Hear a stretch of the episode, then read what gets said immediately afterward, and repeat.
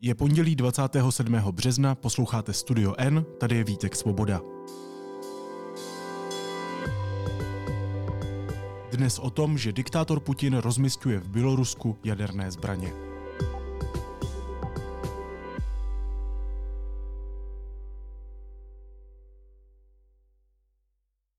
Rusko rozmístí v Bělorusku taktické jaderné zbraně. Мы договорились, что мы сделаем то же самое, не нарушая своих обязательств, хочу это подчеркнуть, не нарушая своих международных обязательств по нераспространению э, ядерного оружия. Oznámil to ruský diktátor Vladimír Putin. Moskva s Minskem podle něj už uzavřela příslušnou dohodu. Podle agentur by v Bělorusku mělo být 10 letadel schopných jaderné zbraně nést. Co tím vším Putin sleduje? O tom teď budu mluvit s válečnou reportérkou Petrou Procházkovou. Petro, ahoj, vítej. Ahoj, hezký den. Petro, mm, jednoduše, proč to Putin dělá? Proč chce v Bělorusku rozmístit jaderné zbraně? No, tak představ si, že na tohle není ta odpověď tak složitá.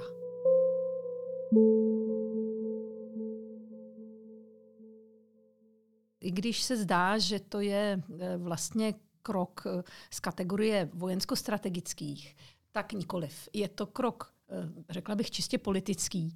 A eh, jak si z podstaty jaderných zbraní asi není příliš velký rozdíl, jestli je máš v Bělorusku nebo v Kaliningradě, což je ruská enkláva Evropě nejblíže, eh, protože mm, ty nosiče, které má Rusko k dispozici, tak pro ně, pro řadu z nich nějakých pár kilometrů nebo pár stovek dokonce kilometrů nehraje roli. Takže jde o jednoznačně politický krok, o další, bych řekla, krok v rámci eh, toho jaderného vydírání, jak jsme si zvykli nazývat politiku Putina eh, vlastně od loňského roku, od invaze na Ukrajinu, kdy on prostě využívá v tom konfliktu jadernou rétoriku tak, aby jí strašil ale zrovna tady v tom případě rozmístění eh, jaderných zbraní v Bělorusku to nějaké praktické důsledky eh, podle mého názoru i názoru odborníků, kteří se k tomu bouřlivě vyjadřují od včerejška, eh, tak to mít nebude. Takže ano,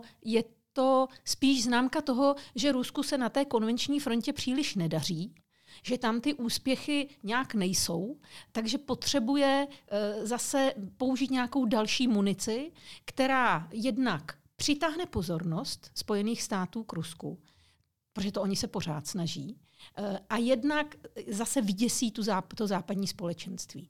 Ale jiný, jiný důsledek, jakože bychom se měli teď více bát, ono to taky chvíli ještě bude trvat, Eh, než tam skutečně eh, všechno bude tak, jak má být pro použití jaderných zbraní, tak nemyslím si, že by to mělo v nás vyvolávat nějakou paniku. Hmm. Tuším, že v červenci by tam mělo být hotovo nebo něco takového. Uh, ano, o, protože pořád ještě platí ten princip, na kterém si, na kterém si Rusko i Spojené státy zakládají, ostatně všech těch devět jaderných států, že ty musíš, um, musíš mít jaderné hlavice a nosiče odděleně od sebe.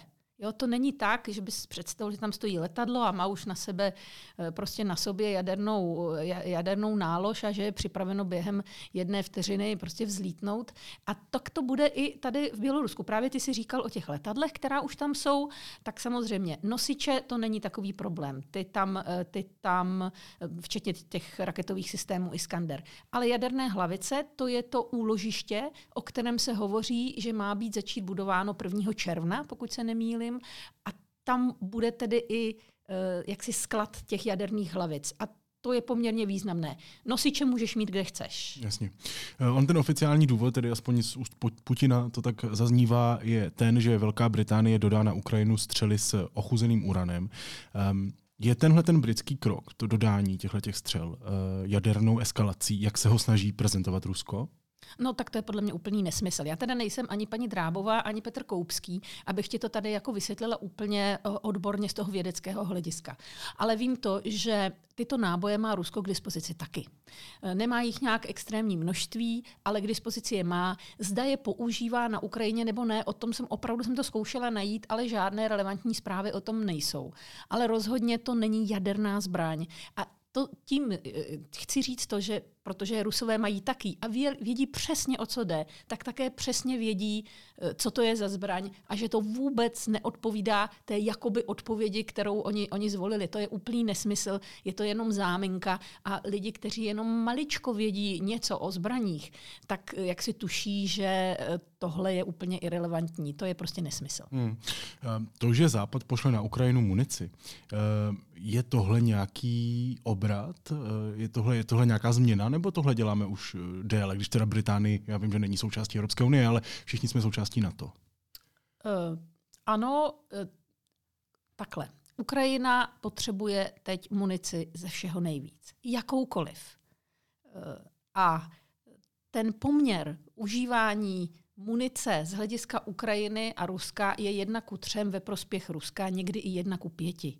To znamená, čistě když seš na té frontové linii jako voják, že musíš strašně šetřit, oni na tebe pálí a ty můžeš pálit jenom ve chvíli, kdy tušíš, že se strefíš. Oni pálí prostě pořád. Další obrovský důsledek, ten nedostatek munice je, že nemáš s čím cvičit další vojáky. Na to si nám všichni stěžovali, že oni cvičí třeba bez munice. Oni prostě jenom pobíhají s nenabitou zbraní. Tyhle problémy by právě měly být řešeny jednak dodávkami, o kterých se teď Evropská unie usnesla, obrovskými dodávkami munice a také tou municí, eh, kterou dostanou Ukrajinci od Britů, protože ta by měla být používána speciálně proti těžké vojenské technice, proti tankům, neboť má mnohem větší, jak si bych řekla, průraznost eh, toho materiálu. Takže to, to jsou ty důvody, proč tu munici potřebují a proč tu munici dodáváme. Jediné, co mě na tom zaráží, je, že Evropská unie možná, že v rámci nějaké té jako nutnosti dosažení schody nebo byrokracie vždycky řeší tu situaci, až když už Ukrajinci nemají čím střílet. Jo, že prostě toto, že nebude munice, jsme věděli i my lajci někdy v srpnu loňského roku ale teď se tedy s velkou pompou rozhoduje a eh, jak si halasíme, že, že tam budeme dodávat munici. No to je velmi pozdě. Hmm. Eh, Putin tedy zareagoval tak, jak zareagoval, eh, posílá do Běloruska jaderné zbraně. On tedy, ty už to trošku zmínil, ale zajímá mě to, on chce, abychom se báli, to je jednoznačné. Máme se bát? Protože já, když na mě vyskočila ta minuta, teď někdy, někdy o víkendu, tak to ve mně trošku hrklo. Jo? Prostě Putin někam posílá jaderné zbraně, to není příjemná zpráva, jo? minimálně už v tom základu. Máme se bát? Ve mně to taky hrklo. E, a to, to, je ten, to je ten cíl. V každém to hrkne, protože máme zakotveno tady někde vzadu, ukazuju si teď dozadu na hlavu, tam někde máme zakotveno, že to je to nejhorší, co by nás mohlo potkat a že by to vlastně mohlo znamenat zkázu civilizace. A to je pravda. Při tom počtu uh, jaderných hlavic, který má, kterých má Rusko kolem 6 tisíc, Amerika o něco maličko méně a pak máš ještě dalších šest států, které mají k dispozici. Takže to by ano, to by znamenalo zkázu civilizace civilizace. No, takže ve mně to taky hrklo. Na druhou stranu, víš, eh, Rusko má rozmístěné jaderné zbraně na svém území a v Kaliningradě už dlouho a má je všechny, nebo většinu z nich má koncentrovaných u těch svých západních hranic. Takže eh, když se pak nad tím zamyslíš, tak velká změna to není. Mně to připadá změna v jiném ohledu. A to je v ohledu Běloruska. Bělorusko se najednou stává nikoli tedy jadernou zemí, protože e, není to tak, že jí budou patřit ty jaderné zbraně. Kde pak? Ona pouze propůjčuje své území k tomu, aby si je tam Rusko mohlo uskladnit a případně o tam z jejich území použít. Ale je to zásadní změna e, vlastně postavení Běloruska jako samostatného státu.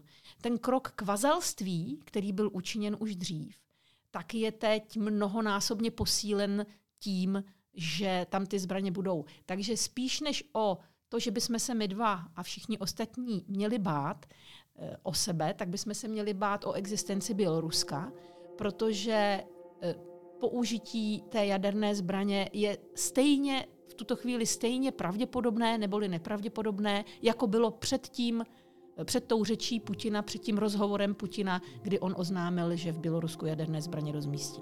Что касается Э, наших переговоров с Александром Григорьевичем Лукашенко, с э, Беларусью, э, это ну, просто поводом послужило, наверное, заявление замминистра обороны Великобритании, что не собираются поставлять снаряды на Украину с объединенным ураном. No. Ta zpráva tedy zní, Putinovo Rusko rozmístí v Bělorusku taktické jaderné zbraně. Eh, ptám se tě jako like, jako někdo, kdo to nikdy pořádně neskoumal, eh, protože nemusel. Co přesně znamená taktická jaderná zbraň? Co je to? No úplně přesně ti to neřeknu, protože, eh, jak jsem pochopila, tak ona ta charakteristika je trošičku vágní. Každopádně je to eh, jiná zbraň než strategická. To je první, co já jsem byla schopna pochopit. A druhá věc je, když jsem třeba hovořila s různými odborníky eh, na jaderné zbraně, vůbec na zbraně, tak oni mi vysvětlovali, že pro lajka, aby to pochopil, tak ten hlavní rozdíl je v tom, že taktická jaderná zbraně je určena k použití právě kolem té frontové linie. Na frontové linii a v blízkém týlu.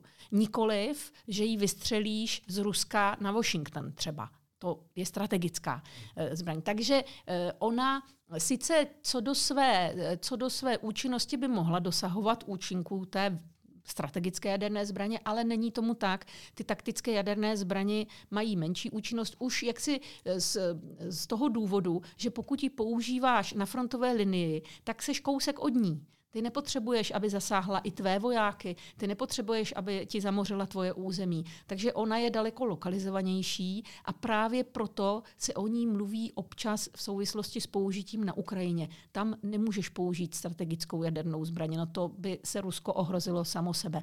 Takže proto tyto taktické jaderné zbraně.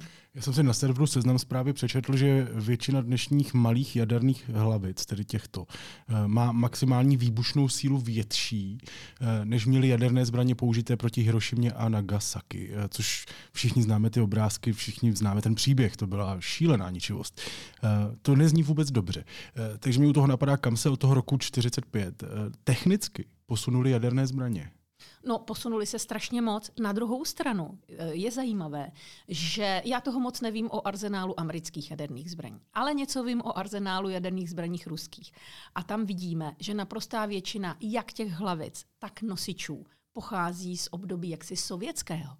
To je všechno dědictví ze Sovětského svazu. Takže ano, to jsou tak 70. léta. Takže musíš počítat, že ten vývoj opravdu jako bouřlivě probíhal od konce druhé světové války až tedy někdy do těch 70. 80. let, ale po rozpadu Sovětského svazu v roce 1991 se toho již moc v tomto oboru na té ruské straně neudálo.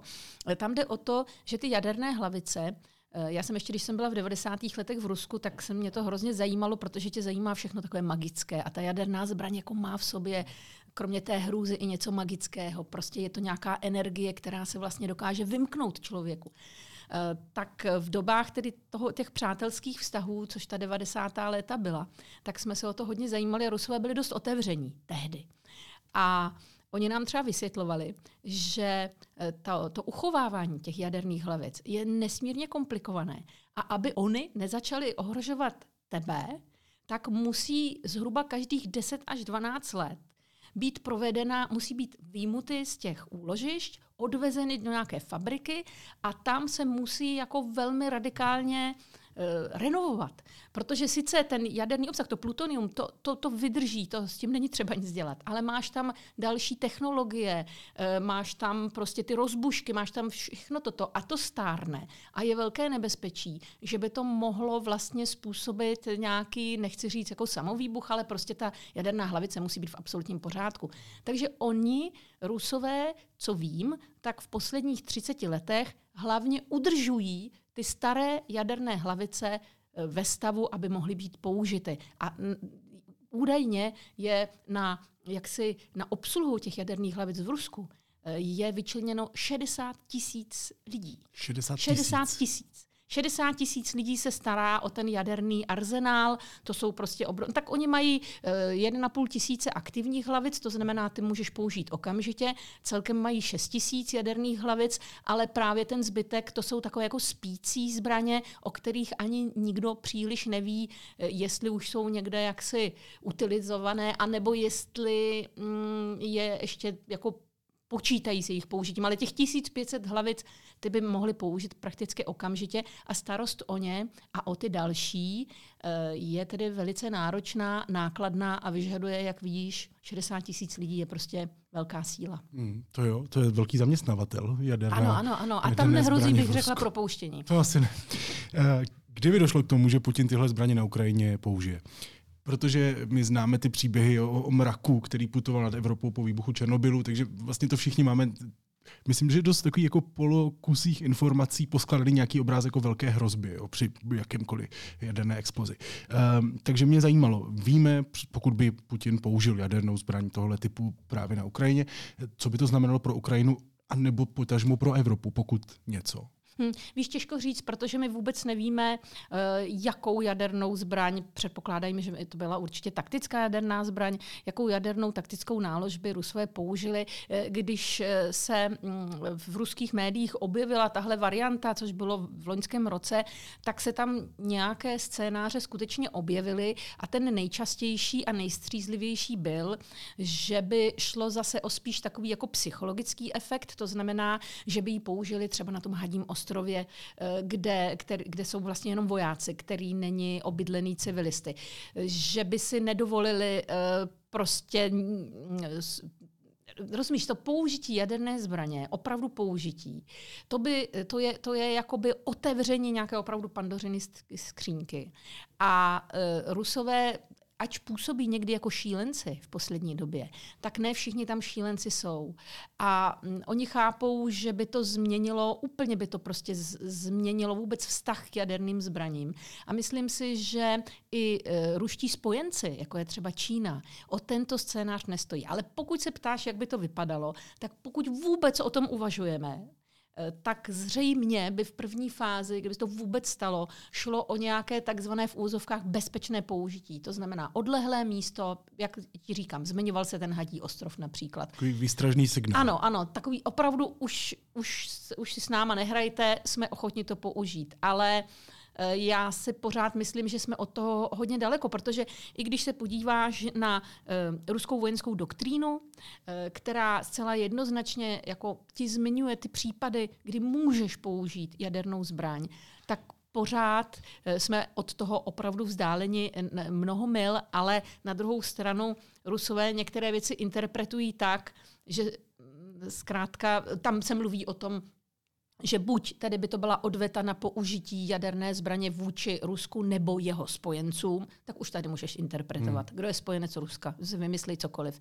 A druhá věc, ta je závažnější, která v té doktríně je, že pokud by byla byť konvenčními zbraněmi ohrožena samostat, samotná jaksi existence Ruské federace, pak uh, je tedy dovoleno použít uh, jadernou zbraň. No, to také mohou Rusové říct, že uh, po, hypoteticky vlastně by to mohlo nastat v případě, že by Ukrajinci masivně zaútočili na Krym. Hmm. Tak by Rusové mohli říct, ale Krym je náš, jak to? No my jsme se tak rozhodli, to nevíte, hmm. my jsme se tak rozhodli, je to naše doktrína, naše území, je ohrožena naše státnost, šup, použijeme malou taktickou jadernou bombu. Ale myslím si, že, eh, že ta odveta, to, co by se dělo pak, i z hlediska států, které jsou nyní spojenci Ruska, že to zatím Rusům za to, za to nestojí. Hmm, rozumím. O dost méně vágní a dost jednoznačnou eh, proklamaci teď právě tímhle tím, o čem tady mluvíme, Putin porušil. V, v tom prohlášení Putina a čínského prezidenta po jejich samitu v Moskvě, teď myslím minulé úterý, eh, stálo, že žádná jaderná mocnost nesmí rozmístěvat jaderné zbraně mimo své vlastní území, musí stáhnout veškeré jaderné zbraně umístěné eh, v zahraničí. O, o pár dní později, teda jak už teď víme, bylo všechno jinak. Um, Rusko poslalo jaderné zbraně zbraně ke svému sousedovi nebo posílá. Um, oni různí analytici hodnotí to Putinovo rozhodnutí jako významnou změnu postoje. Třeba analytik Nikolaj Sokol z Vídeňského centra pro odzbrojení a nešíření jaderných zbraní řekl, že, cituju, Rusko bylo vždy velice hrdé na to, že nemá žádné jaderné zbraně mimo své území. To teď mění a je to velká změna. Konec citace. Pokud je to tak velký obrat, říkám si, je to strategické anebo emotivní rozhodnutí, to, co se právě teď stalo? Když ještě v úterý podepsali něco a o čtyři dny později se stalo tohle, mě to taky hrozně zaujalo. Uh, ruští komentátoři, takový ti nezávislejší, to hodnotí různě. Dokonce tam padla taková domněnka, že uh, uh, Putin jako nedostal vlastně nic od Číňanů, takže jako jim chce naznačit, že teda se bude rozhodovat podle svého, ale Eh, a, nebo je také možné, že pokud se to, protože se to stalo takhle blízko po té, co bylo podepsáno to memorandum, eh, tak eh, je možné, že o tom Číňany informovali, ale je to celé prostě strašně zvláštní. Ale svědčí to o jedné zásadní věci, že Bělorusko už není vlastně vnímáno jako samostatný stát. Je to jenom formalita, že je samostatné. Je ekonomicky, politicky i vojensky naprosto závislé na Rusku. A Rusko už ani se nesnaží skrývat to, že Uh, oni tomu říkají placdarm, že vlastně to území Běloruska je tím placdarmem, jenom, to, tím, jenom takovou tou jenom, jenom jakýmsi teritoriem, které oni budou používat k tomu, aby tam postavili tu hradbu proti svému největšímu nepříteli, a to je NATO. Takže to je podle mě hlavní důsledek toho rozhodnutí. Nikoliv nějaká hrozba pro svět nebo pro Evropu. Ta zůstává stejná. Je to jeden významný krok k ukončení samostatné státnosti Běloruska. A ať v jeho čele stojí kdokoliv, tak Bělorusko je členem eh, OSN, je to samostatný stát, ale vlastně je to jinou formou další stát, který se stává eh, anektován Ruskem tímto způsobem. A to si myslím, že je to nejdůležitější, ten nejdůležitější důsledek Putinova rozhodnutí rozmístit tam jaderné hlavice. No, otázka je, jestli to v Bělorusku něco probudí. Víš, jakože tam víme o těch protestech, které vlastně postupně utichly. Lukašenko je zvládl vlastně zastavit nebo vyčerpat. Putin řekl, že jednal na žádost běloruského vůdce Alexandra Lukašenka, který prý tedy o to umístění, myslím, že tak i sám někde vyjádřil, stál. Tihle dva pánové mají asi dost komplikovaný vztah, že jo? Oni mají komplikovaný vztah, na druhou stranu ty doby, kdy Lukašenko si ještě dovolil ne ani kritizovat, ale takové vysílat do Moskvy takové bonmoty zemanovského stylu eh, a prozrazovat, o čem se třeba s Putinem baví a hrát jakoby tu roli toho rovnoprávného partnera, tak ty doby jsou pryč. Eh, Lukašenko ví, že po těch eh, demonstracích a vlastně po tom národním povstání, protože to nebyly jen demonstrace, to byly opravdu miliony lidí, kteří se proti němu postavili, že jeho existence je zcela závislá na Moskvě. Takže jeho postavení se změnilo a toto je jenom prostě eh, další krok. Teď si myslím, že Lukašenko je ve své funkci jenom proto, že Putin usoudil, že to tak bude nejpohodlnější. Kdyby prostě lusknul prsty, tak eh, by to tak nebylo. Ale mm, Lukašenko má své jisté, jeho synové jsou v bezpečí, žije v dostatku, může si hrát jako tu roli, kterou on má tak rád, toho baťky, že, toho taťky e, běloruského, jezdí i občas do zahraničí jako reprezentant běloruského státu, byl v Číně ostatně těsně před tou návštěvou e, čínského prezidenta v Rusku, takže ho možná využívá Putin i jakého, jako jsou předskokana předjednávače, ale rozhodně, rozhodně jeho, jako, jeho role jako vůdce samostatného státu je daleko níž, než byla před rokem dvěma, třemi.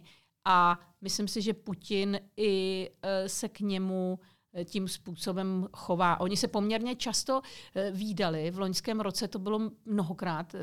Lukašenko pořád jezdil do Moskvy. Ale zdá se mi, že Putin přestává Lukašenka jako navenek, eh, navenek mu dávat tu váhu, kterou by si zasloužil jako prezident sousedního státu. Hmm.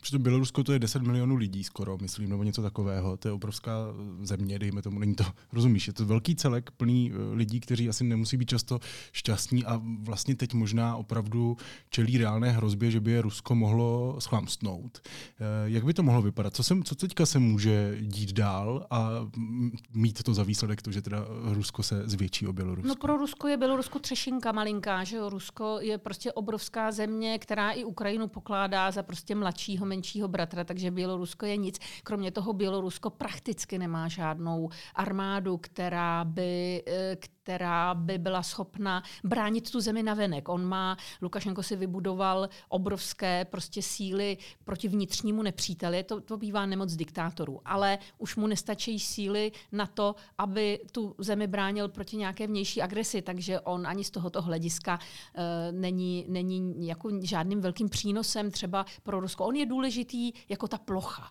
Jo, to je prostě důležité. A ten obsah pro Rusy důležitý není. Navíc Bělorusové jsou takhle část té běloruské aktivní opozice a vůbec část těch aktivních občanů ze země odešla. Stejně jako z Ruska. Tím se strašně naředí ten protestní potenciál. Takže teď už to sjednocování Ruska a Běloruska ani nebude narážet v Bělorusku na nějaké prostě protestní akce. Myslím si, že to bude plíživě. Ona fakticky už to sjednocení je. Ještě tam tedy nemáme jednotnou měnu, eh, nemáme tam jednotnou zahraniční politiku oficiálně, ale ve skutečnosti ano. A eh, máme ještě někoho, kdo si říká prezident v Bělorusku.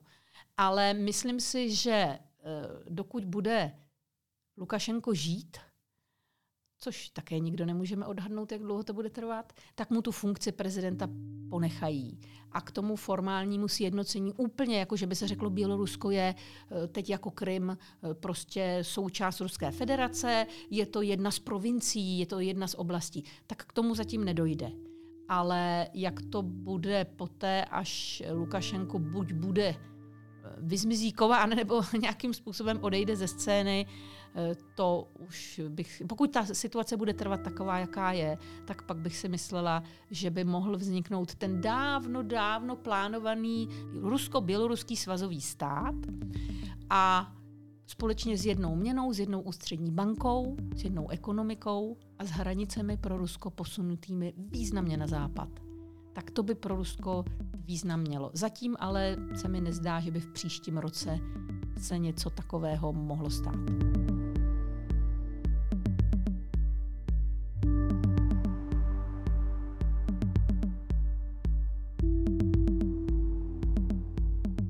Ještě bych se rád na chvilku zastavil u role Běloruska ve válce na Ukrajině, protože to vlastně těžko chápu. Jo? E, tamní režim od začátku podporuje tu ruskou agresi. E, jeho vojáci se přímo nezapojili do bojů, ale nechali třeba ruské vojáky pronikat na Ukrajinu přes své území. E, dodnes podniká Rusko z Běloruska letecké údery proti ukrajinským cílům. Co je to za myšmaš tohle? Vlastně ne, neposlat tam svoje lidi, ale právě, jak říkáš, dát tu svoji plochu, jak kdyby to bylo vlastně ruské území. Je Bělorusko ve válce s Ukrajinou v tuhle chvíli? Já si myslím, že vlastně je Bělorusko ve válce s Ukrajinou.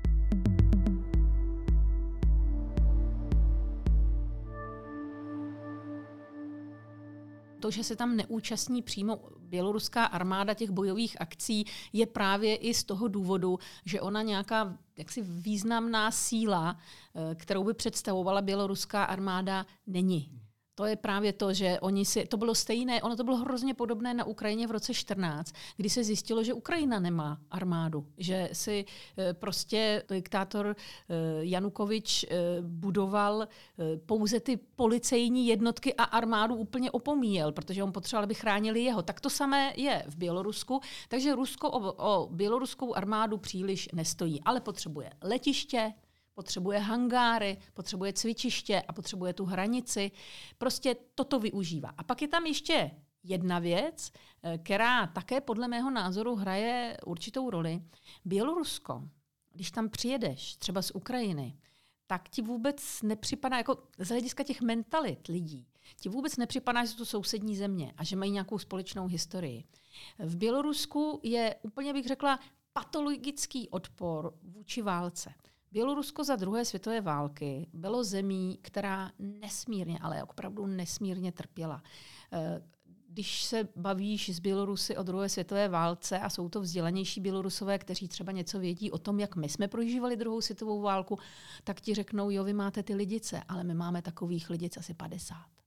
Jo, že tam byly opravdu vypalované vesnice, uh, ta země byla nesmírně týrána, bylo tam velké partizánské hnutí a to, co se stalo v Bělorusku, ještě to, jak to pak živila ta sovětská propaganda, eh, dovedlo tu zemi k tomu, že ona je mentálně úplně, úplně naprosto eh, jaksi imunní vůči jakýmkoliv výzvám, jako jít někam bojovat.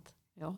Takže to je úplně jiné na Ukrajině. Ukrajina má úplně jaksi jiný osud, jinou historii v tomto smyslu.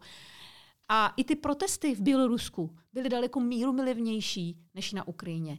Takže tam si s válečnou propagandou jako moc, eh, moc tam ti nedopřejí lidé sluchu a budou ti na všechno říkat, nám je všechno jedno, hlavně, aby nebyla válka. A to potřebuje Lukašenko zaručit. On to prezentuje tak, že od toho, aby válčili a bránili nás, máme ty Rusy. A my tady pěkně si budeme bránit jen ty hranice, nikam nepolezem, on nám dá sem ty jaderné zbraně, to znamená, že nás ještě lépe ochrání, ale na to máme ty Rusy. Rusko je naše armáda. Ano, Rusko je naše armáda, my jim poskytneme vlastně jenom tady tohleto. No, je to eh, z hlediska Lukašenka jako chytrá argumentace a zdá se, že běloruská veřejnost, která zůstala v Bělorusku, takže na ní slyší a že doufá, že tedy to tak zůstane i nadále. Uvidíme, jestli se objeví nějaké běloruské ještě hlasy, eh, které by nějak vysvětlovaly, co pro Bělorusy znamená to rozmístění těch jaderných zbraní, ale zatím je docela ticho popěšně, když tedy nepočítám tu emigraci obrovskou. Putin to celé dost zlehčuje, respektive to dramatizuje, když to potřebuje dramatizovat a strašit nás, zlehčuje, když to potřebuje zlehčit. Eh, řekl k tomu, že na tom, cituju, není nic neobvyklého. Eh, Spojené státy, a to je ta citace, to dělají po desetiletí, už před dlouhou dobou umístili své jaderné taktické zbraně na území spojeneckých zemí, států NATO, do šesti zemí v Evropě. Pokud mě paměť neklame, jde o Německo, Turecko, Nizozemsko, Belgii, Itálii a Řecko. Konec citace Vladimíra Putina. Říká pravdu? No, tak má pravdu, že tam uh, američané ty jaderné zbraně mají, ano. E, kromě toho Evropa má své vlastní jaderné mocnosti. Uh, takže z tohoto hlediska ano, ale od roku 1991, kdy se rozpadl Sovětský svaz, se to jaderné soupeření odvíjelo jinak. Eh, obrovským způsobem se například snížil po těch eh, dohodách, kterou mimochodem Rusové jednu z nich také eh, v loni vypověděli dohodu o snížení jaderných zbraní. Takže ta, ten, ten počet těch jaderných hlavic na obou stranách se neuvěřitelně snížil. Jako nich měli 10, nevím, asi 20 tisíc měli Rusové a teď tedy jako mají aktivních 1500 a neaktivních 6 tisíc. Takže ten vývoj prostě šel jinudy že Rusové mají rozmístěny jaderné zbraně v Kaliningradu a na, západ, na svých západních hranicích, odpovídá tomu, že NATO, jehož členy tedy evropské státy jsou, mají jaderné zbraně na, na svém území. Je to ta politika toho, té jaderné parity, prostě toho jaderného odstrašování se navzájem. Ale Spojené státy teď žádný pohyb eh, a dokonce ani v reakci na to prohlášení Putina, že budou jaderné zbraně rozmístěny v Bělorusku, tak naopak já jsem koukala na tu reakci Washingtonu a zdála se mi velmi, velmi zdrženlivá, velmi umírněná, takové krčení rameny a, a spíš takové, no jo, no tak jako ono se techni, ten, jako prakticky se nic moc nemění. My neuvažujeme o tom, že bychom jako odpověď na toto třeba začali rozmístěvat jaderné zbraně v Polsku. Jo, protože ono to, jak si z hlediska odborného, jak mi někdo vysvětloval, je úplný nesmysl, aby od sebe 10 kilometrů stály jaksi jaderné jednotky. Na to nepotřebuješ, na to ti stačí konvenční. E, takže tahle reakce nebude následovat pravděpodobně e, od západu a od Spojených států. A to, že tam ty jaderné zbraně v té Evropě američané mají, no tak to už se ví strašně dávno, tak jako proč by ta reakce byla teď. Ale mimochodem, ještě jsem ti chtěla říct, že eh, ano, ono to vypadalo eh, z hlediska nebo ze strany Putina jako bezprostřední reakce na ty dodávky eh, z Británie, na ty dodávky těch nábojů. Ale ve skutečnosti se to rozmístění jaderných zbraní v Bělorusku připravovalo už od února loňského roku. Víme to už jen proto, že Bělorusko muselo změnit svoji legislativu. Ono změnilo ústavu. Sice se nestává jadernou velmocí, ale umožňuje zákonem, který byl změněn v loni v zimě, aby tam ty jaderné zbraně byly uchovávány. Takže to není nějaký momentální tady e, emotivní rozhodnutí. Vůbec ne. Je to dlouhodobý plán, jak pracovat s jadernými zbraní, jako, jako, jako se zbraní určenou spíš k vydírání a zastrašování, než jak si technicky, že bych opravdu se připravoval něco vystřelit. Takže Putin čekal na záminku a tu dostal. No on vždycky čeká na to, až někde bude prostě vystupovat, že na tom minulém vystoupení právě uznámil eh, odstoupení Ruska od té jaderné dohody, tak teď on musí, rozumíš, aby si upoutával neustále pozornost a budil, eh, budil dojem eh, hodnotného protivníka, když to tak nazvou, nebo protivníka, kterým stojí za to se opravdu zabývat, tak musíš pořád přihazovat do ohně. Jo? Pořád musíš mít něco v zásobě, něco víc a víc a víc. No tak nevím, jestli už e, došli e, do nějakého vrcholu, nebo co ještě mají schované v rukávě. Ale i ta retorika musí být stupňovaná. Hmm. Takže já myslím, že takhle oni uvažují v Kremlu. To mi přijde zajímavý, protože to, že Ukrajina pořád potřebuje na sebe poutat pozornost západu, aby pořád připomínala, hele, my jsme tady, posílejte nám to, co máte, prosím. A ty uh, slavné zelenského cesty a tak dále to nějak si vnímám, ale vlastně mi doteď příliš nedocházelo, že i ten Putin musí budit pozornost. Musí. On musí, a toto je namířeno především vůči jaderným mocnostem, především vůči uh, Spojeným státům. A co by se mu stalo, kdyby tu pozornost naši neměl? On potřebuje tu pozornost proto, aby i doma lidé viděli, že je s kým soupeřit že, je, že se vede válka nikoli v Ukra- válka s Ukrajinou, to je vlastně podružná záležitost. E, e, ta, ta jaksi mobilizace, a teď nemyslím vojenskou mobilizaci vojáků na frontu, ale mobilizace veřejného mínění, mobilizace Ruska jako takového, spočívá na tezi, že Rusko válčí e, s velkou částí světa, především se spojenými státy, které jsou jako nepřítel zobrazovány od počátku, od chvíle, kdy Putin usedl do prezidentského křesla. Takže tam uh, musíš tuto představu pořád živit. Musíš pořád mít něco v zásobě, aby si ukázal, že protože jak bys jinak vysvětlil, že tu Ukrajinu nemůžeš dobít. Ty Rusové mají jednoznačně největší zásoby jaderných zbraní na světě, více než Američané, o kousek ale více. No takže oni se jako, oni si strašně masírují ego tím, jak jsou ta velká jaderná velmoc, no ale také mají ty konvenční zbraně. No a teďka nedokáží dobít Ukrajinu? Nedokáží dobít ani kousek Ukrajiny, nedokáží za devět měsíců obsadit Bachmut, no tak musíš ukázat, že proti tobě stojí někdo významnější, že ta hra je o víc než o ten Bachmut, když ho teda nedokážeš ani obsadit. Ne, že bych jim to přála. No a dobře, rozumím. Zároveň jsem už i já na sítích zaznamenal reakce, jako v čem je to jiné, když Rusko rozmístí v Bělorusku zbraně, když Západ si takhle po sobě rozmístil jaderné zbraně. Víš, jakože v čem je to jiné, když to dělá Putin, eh, než když to dělá Washington? Mm. No jak bys na to odpověděla? No tak eh, Washington teď žádné zbraně nikde neposouvá. Jak jsem říkala, ta, ta existence dvou největších jaderných velmocí, protože Rusko a Amerika, ty mají nejvíc těch jaderných hlavic. Všichni potom, jako je Čína například, ty mají řádově, ale opravdu řádově méně. Takže na ty můžeme teď zapomenout. A Existence těchto dvou jaderných velmocí eh, od roku 1991, od pádu Sovětského svazu, ještě chvíli vlastně předtím, existovala na základě nějakých dohod na základě spousty vzájemných inspekcí. Ty země se otevřely vůči sobě v tomto směru do určité míry, věděli o sobě, věděli, kde kdo ty jaderné zbraně má a e, měli i povinnost se informovat, snižovali počty jaderných hlavic a ne, že by se zrovna kamarádili a e, prohlásili se za největší spojence na světě, ale existovala tam prostě nějaká, nějaký způsob koexistence. A ten je teď porušen. Ten je teď porušen. To, že američané měli jaderné zbraně v Evropě, no tak to už je dávno, stejně jako rusové měli v Kaliningradu a, a mají je na té západní hranici. Ale prostě byla tam jakási rovnováha. Ruso, rusové se ji snaží porušit. Rusové se snaží vyprovokovat něco nového, něco, do čeho by zatáhli Američany, protože zatím, jak si ta válka na té Ukrajině má pořád pro ně ten, no, je to pořád lokální charakter. Vlastně jsi mě uklidnila v tom, že zpráva Putin si stoupil k pultíku a řekl, přesouvám sem svoje jaderné hlavice, je do nějaké míry strašidelná, ale mnohem strašidelnější by byla, kdyby, to, kdyby si nestoupil k tomu pultíku. A my no. bychom to zjistili, že se to děje. Mnohem to pak... strašidelnější jsou věci, o kterých nevíme. Obecně. Obecně, ale i za hlediska Ruska.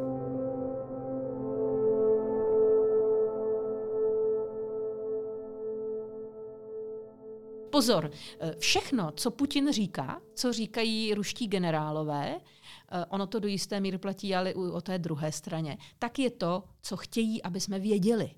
a chtějí veřejným, Rusové rozhodně chtějí veřejné mínění v Evropě strašit a manipulovat jim, vyvolávat tady nepokoje. Kdyby si viděl, jak obrovské pozornosti se v Rusku těší zprávy z Izraele a z Francie o stávkách, nepokojích a jak jsou zveličovány a jak mnohem méně, menší pozornost se věnuje tomuto jadernému problému, tak by se vlastně divil, proč Rusy tak zajímá uh, problematika Izraele a Francie, když sami teda nemohou dobít ten Bachmut. Jo? Tak to je to úplně předčilo válku na Ukrajině, tyto zprávy.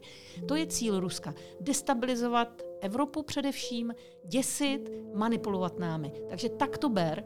To, co nevíme, co se děje, to si myslím, že by mohlo být mnohem horší a vlastně jsem ráda, že to nevíme.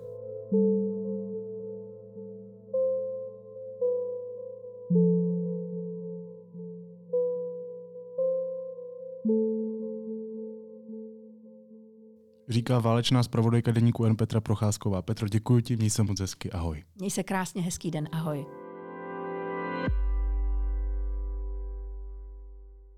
A teď už jsou na řadě zprávy, které by vás dneska neměly minout. Izraelský ministr obrany vyzval k zastavení kontroverzní reformy soudnictví. Roztržka vyvolaná reformou podle něj ohrožuje bezpečnost země. Proti reformě, která podle kritiků v případě schválení omezí demokracii v zemi, demonstrují v Izraeli již řadu týdnů desítky tisíc lidí.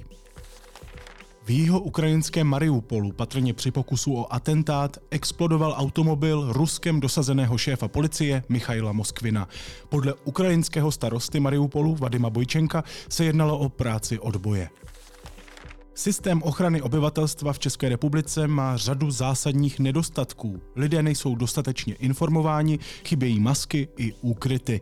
Vyplývá to z prověrky Nejvyššího kontrolního úřadu. Tomáš Čermák dostal u soudu v Plzni za podporu terorismu pět a půl roku vězení.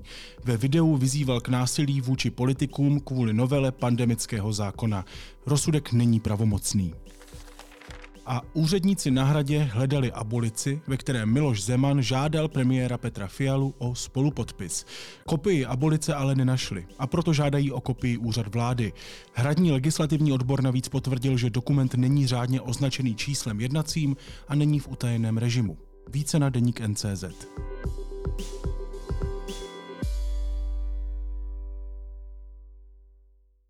A na závěr ještě něco, co mě zaujalo a možná by mohlo i vás. Americká hudebnice Lana Del Rey vydala velmi očekávanou desku s nejdelším názvem na světě, uh, Did You Know There's a Tunnel Under Ocean Boulevard. Já jsem vám um, už z této desky doporučoval nějaké tracky, myslím, že dva singly z těch tří, které stihla před vydáním vydat a um, nemůžu jinak, než vám doporučit tu desku celou. Wi-Fi, sitting at the stoplight, northern town. I feel lucky. Pokud jste Lanu Del Rey poslouchali třeba před lety nebo znáte nějaké její starší desky, tak vám musím oznámit, že tohle není ta samá Lana Del Rey, která vydávala video games Born to Die. Všechny ty písničky, kterými se proslavila a kterými dost změnila pop.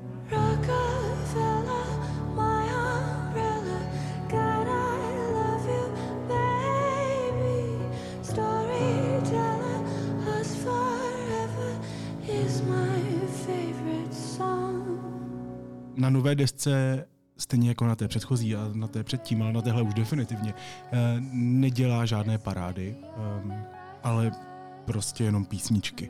Opravdu na chytlavost skoro nenarazíte, až na pár případů, a to jsou ty slabší momenty toho alba. Naopak Lana Del Rey si vypisuje, vyspívává duši, mluví o svém dětství, o tom, jak se chtěla zabít, o tom, eh, jak na ní byla zlá její matka, eh, mluví o šíleně osobních věcech, což je opravdu velký rozdíl oproti Laně Del Rey, která se stavila do nějaké role a zpívala o nevěře a o, no jednoduše o světě z pohledu eh, takové persony, někoho jiného.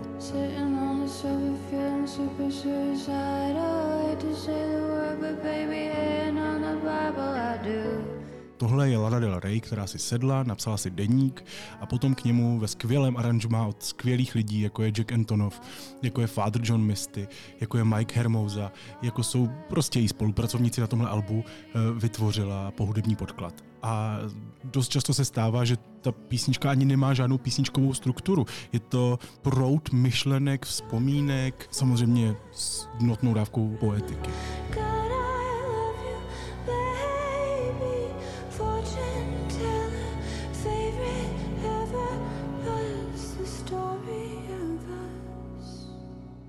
Jsou tam slabší tracky, jsou to právě ty tracky, které mají být tracky, které mají být, řekněme, rádiovější. Ale jinak je to velmi tiché, nenápadné, klidné, nadčasové album. Lana Del Rey je super, její nová deska taky. Doporučuju, ale poplečete si, no, co se dá dělat. Lana Del Rey, Did you know that there's a tunnel under Ocean Boulevard? To je můj dnešní tip.